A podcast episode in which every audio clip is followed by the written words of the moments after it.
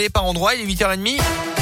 On reparle trafic à neuf heures. Coldplay B T S dans un instant. La minute éco de Jean-Baptiste Giraud, la météo du jour qui est instable. Et puis l'actu, voici le journal. Avec vous, Colin Cotte.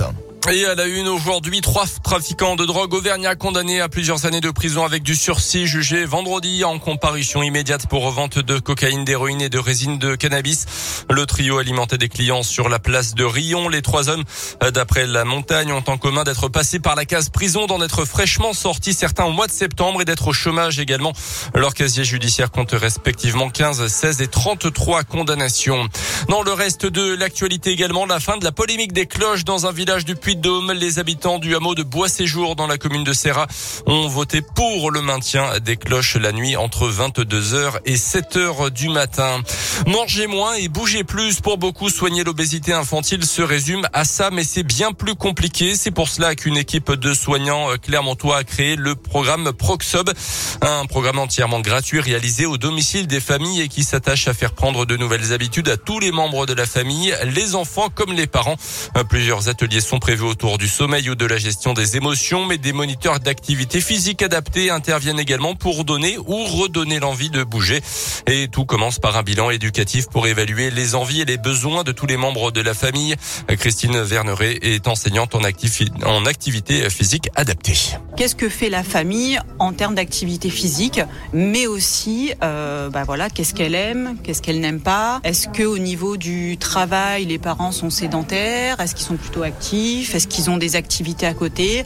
Est-ce que les enfants ont des activités physiques à côté? Est-ce qu'ils sont inscrits en club ou non? On ne va pas être ni dans de la compétition, euh, ni dans de la souffrance. C'est de faire prendre plaisir, parce qu'on sait que c'est grâce justement à ce plaisir que l'activité physique pourra être pérennisée. Et grâce à des financements supplémentaires, de nouvelles familles vont pouvoir intégrer le programme dans le Puy-de-Dôme, l'Allier, la Haute-Loire, la Loire, la Drôme et l'Ardèche.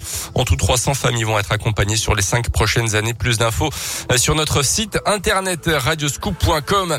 La cinquième vague de l'épidémie progresse à un rythme fulgurant d'après le porte-parole du gouvernement Gabriel Attal. Le nombre de contaminations a augmenté de quatre-vingt-deux pour cent la semaine dernière, encore près de vingt mille nouveaux cas dimanche.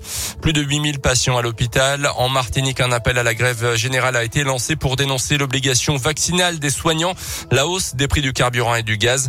En Guadeloupe, le démantèlement des barrages bloquants a commencé, mais les violences se poursuivent. Le rectorat a notamment suspendu l'accueil des élèves dans tous les établissements scolaires aujourd'hui. Les sports avec le foot, et Clermont craque encore en Ligue un. Nouvelle défaite pour la quatorzième journée face à Nice hier à domicile.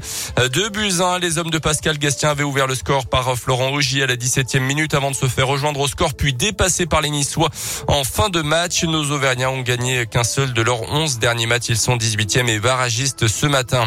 La quatorzième journée de Ligue un qui s'est clôturée hier soir par une nouvelle scène de violence à Lyon dans le choc entre l'O L et l'O M. À la quatrième minute, Dimitri Payet, joueur marseillais, a été touché à la tête par une bouteille d'eau lancée des tribunes alors qu'il s'apprêtait à tirer un corner. Le spectateur a été immédiatement interpellé et placé en garde à vue. Résultat, le match a été définitivement interrompu par les autorités près de deux heures plus tard. L'O L risque évidemment de grosses sanctions. La commission de discipline doit se réunir en urgence dans la matinée. Merci beaucoup, Colin. Et catastrophique hein, de ah oui, encore ça sur un, un tout, terrain de football. Tout, tout, ouais. On a eu l'habitude euh, début de saison, euh, malheureusement la mauvaise habitude, et ça continue, ça continue encore.